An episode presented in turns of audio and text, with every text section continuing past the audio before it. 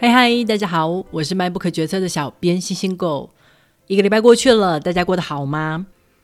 乌克兰与俄罗斯的战争持续到今天已经是第10天了，目前还是看不到任何结束的迹象。自从乌克兰被俄罗斯入侵以后，很多人都会回头开始想，如果今天换成是台湾被中国入侵的话，我们顶得住吗？从1996年台海危机以来，台湾人就知道中国有1000多枚飞弹瞄准了台湾，1000多枚耶，听起来是一个非常惊人的数量，难怪很多人都相信只要1天的时间，台湾就会被攻陷。甚至连我们的前总统3军统帅马英九都跟我们说首战即终战，他的意思就是在说一开战就会立刻结束了。真的是这样吗？老实说，我对军事真的完全不了解，也对台湾的国防武力状况没有任何的概念，没有办法判断首战即终战这样的说法到底成不成立，但听起来好像很合理。这种时候该怎么办？这种时候当然就是要找相关的书来看看。今天要介绍的书正是这一本《阿共打来了怎么办》。这本书在一开始的时候就列举了很多我们在网络上或是电视上常看到的各种攻台战术，例如所谓的1000枚飞弹战术。传闻里说，中共只要用飞弹就可以把台湾夷为平地，到时候中国解放军就可以轻松的登陆，不费一兵一卒。或是另外一种很常听到的海上封锁战术，中国根本不用直接攻打台湾，只要用航母或是各种的舰队挡住货物、粮食、能源进到台湾来，不出半年，台湾就只能灰头土脸投降。这些战术听起来都很合理，对不对？但这本书告诉我们，现实没有这么简单。有些战术看起来可行，但实际上却是完全不可行的。有些战术有可行性没有错，但是如果要达到真的占领台湾的目的的话，是要耗费很久的时间，并不是像传闻一样1天就可以把台湾给打下来。接下来这本书开始解释，如果中国真的要侵略台湾的话，会是怎么进行。很多人可能都跟我一样，以为中国可以神不知鬼不觉地发动战争，让台湾根本就还来不及反应，战争就结束，台湾就变天了。但事实上，我们光看这一次的俄乌战争就可以明白，即便军事力量强如俄罗斯，也是花了很久的时间在集结军队。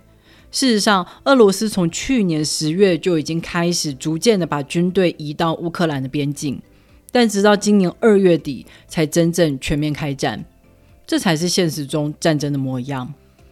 接下来就让我来好好介绍这本书的内容吧。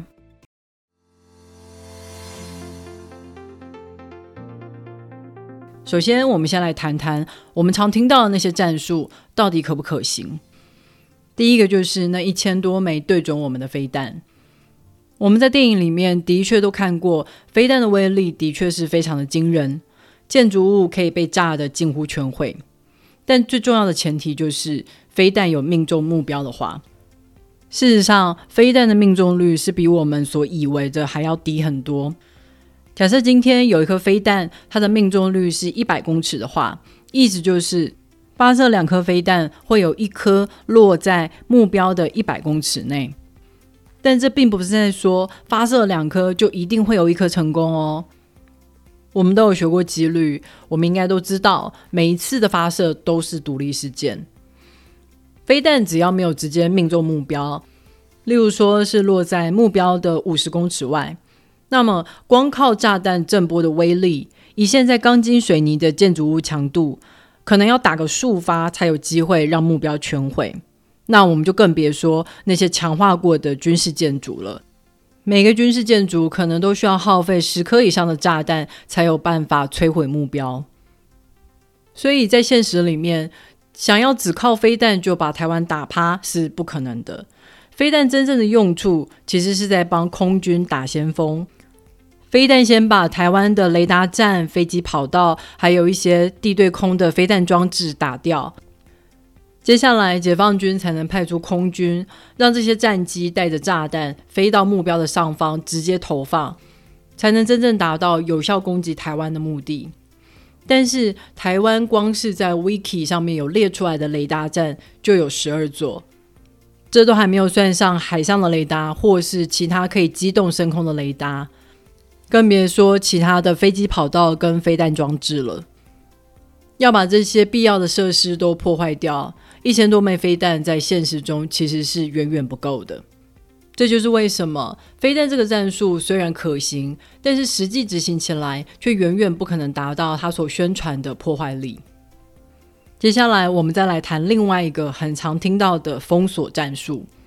因为台湾是海岛嘛，而且我们的粮食自给率也不高，各种的民生用品都是靠进口。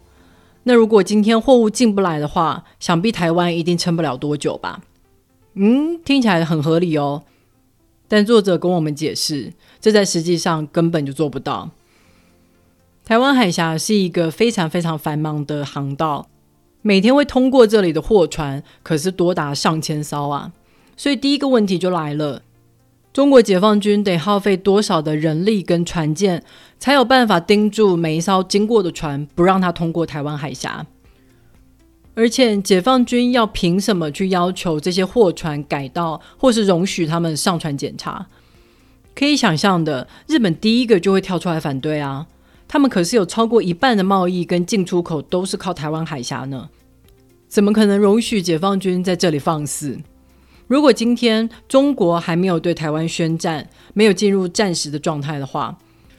各国根本就不会理会解放军的封锁措施。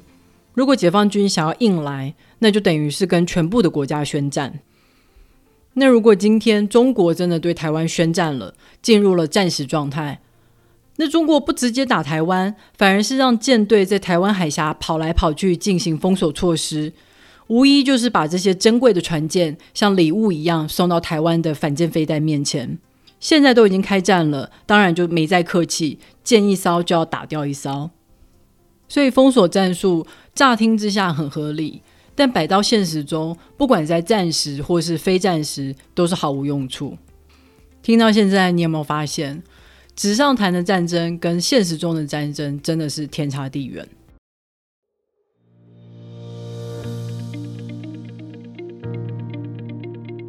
其实呢，在讨论各种战术之前，我们应该要先讨论中国的战略是什么。中国为什么会想要打台湾？难道就因为台湾是中国不可分割的一部分吗？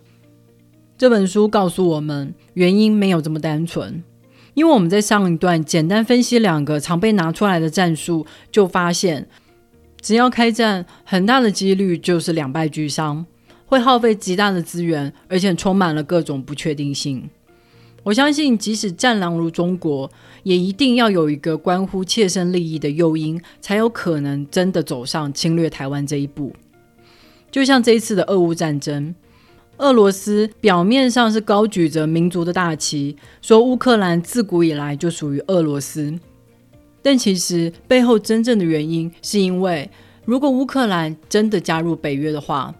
俄罗斯就会立刻有兵临城下的危机感。因为这个原因，普丁觉得有必要一战，把北约给吓退。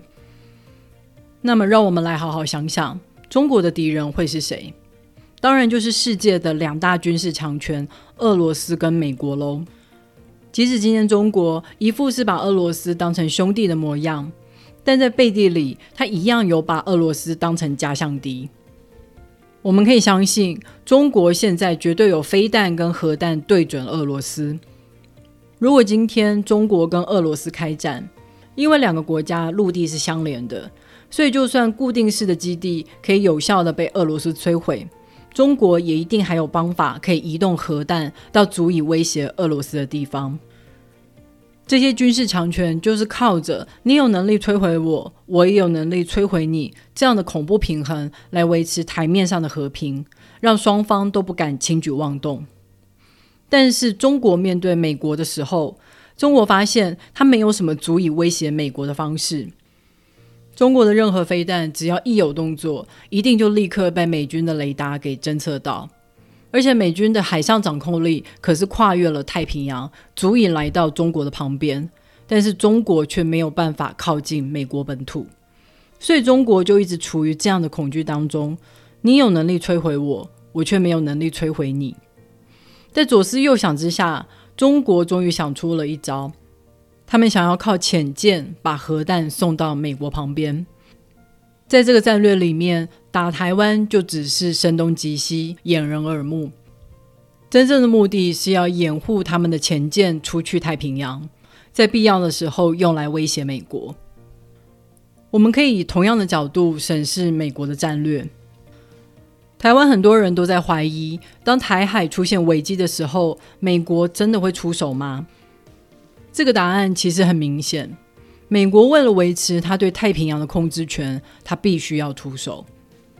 因为一旦太平洋出现了破洞，它的西海岸就立刻有兵临城下的危机。再加上美国最近的战略已经把太平洋扩大到印太，就是想要一路打通到印度洋。中间最重要的关键就是南海海域。日本一直以来都是美国在太平洋最重要的盟友，但是南海距离日本实在是太远了。如果真的出什么事的话，日本的军队根本来不及赶来支援，而台湾的位置恰到好处，我们占住了南海的一个出口，所以台湾在印太战略里面的重要性又大大提升了一个 level。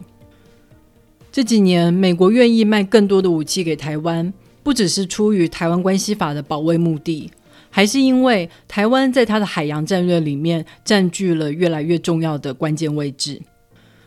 但这一切的前提都是台湾不能自己摆烂。如果台湾明摆着就是亲中，中国要什么就给什么，或是只要一被侵略就立刻投降不做抵抗的话，美国就会把台湾视为一个不可信赖的弱点，转而思考别的战略。在这种时候，台湾就很有可能会被放弃。现在很多人都会想要画所谓的等边三角形，以为可以跟中国跟美国维持平衡的关系，觉得只有这样才能避免战争，得到最大的利益。但是当我们仔细的去审视中国跟美国的战略的时候，就会发现对中国而言，台湾是他声东击西用来牺牲的一个地方，真正的目的是在制造对美国的威胁。但在美国的战略里面，台湾是贸易伙伴，是战略伙伴，是印太战略不可或缺的一个角色。如果今天小国的命运就是只能当一个棋子的话，那我们就要当一个重要的棋子，而不是一个弃子。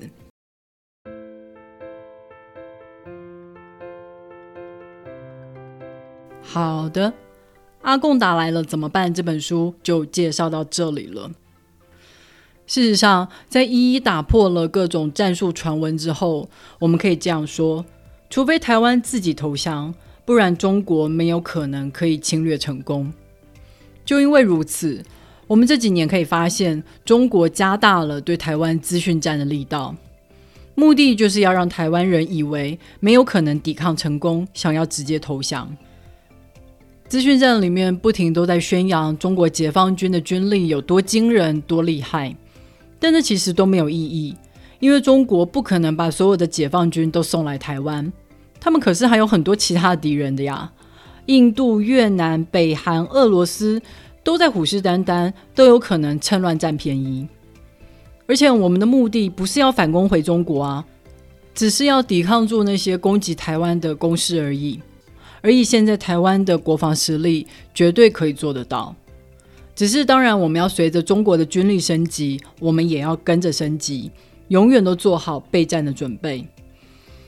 台湾跟中国隔了一个海峡，易守难攻。我们也许不用像以色列一样人人都当3年兵，但我的确觉得我们应该对我们的防卫能力有更多的了解，也要做必要的演习，才不会在事情真的发生的时候惊慌失措，不知道该怎么办。欢迎大家都来读一下这本书，补充一下基本的军事常识。如果想要购买这本书的话，别忘了透过 MyBook 决策的导购链接，网址是 www.mybook.tw， 也别忘了在 Apple Podcast、Spotify、First Story 还有 YouTube 上面订阅 MyBook 决策。你的订阅跟留言就是对我最好的动力。下个礼拜要跟大家请假一次，那我们就下个礼拜再会喽，拜拜。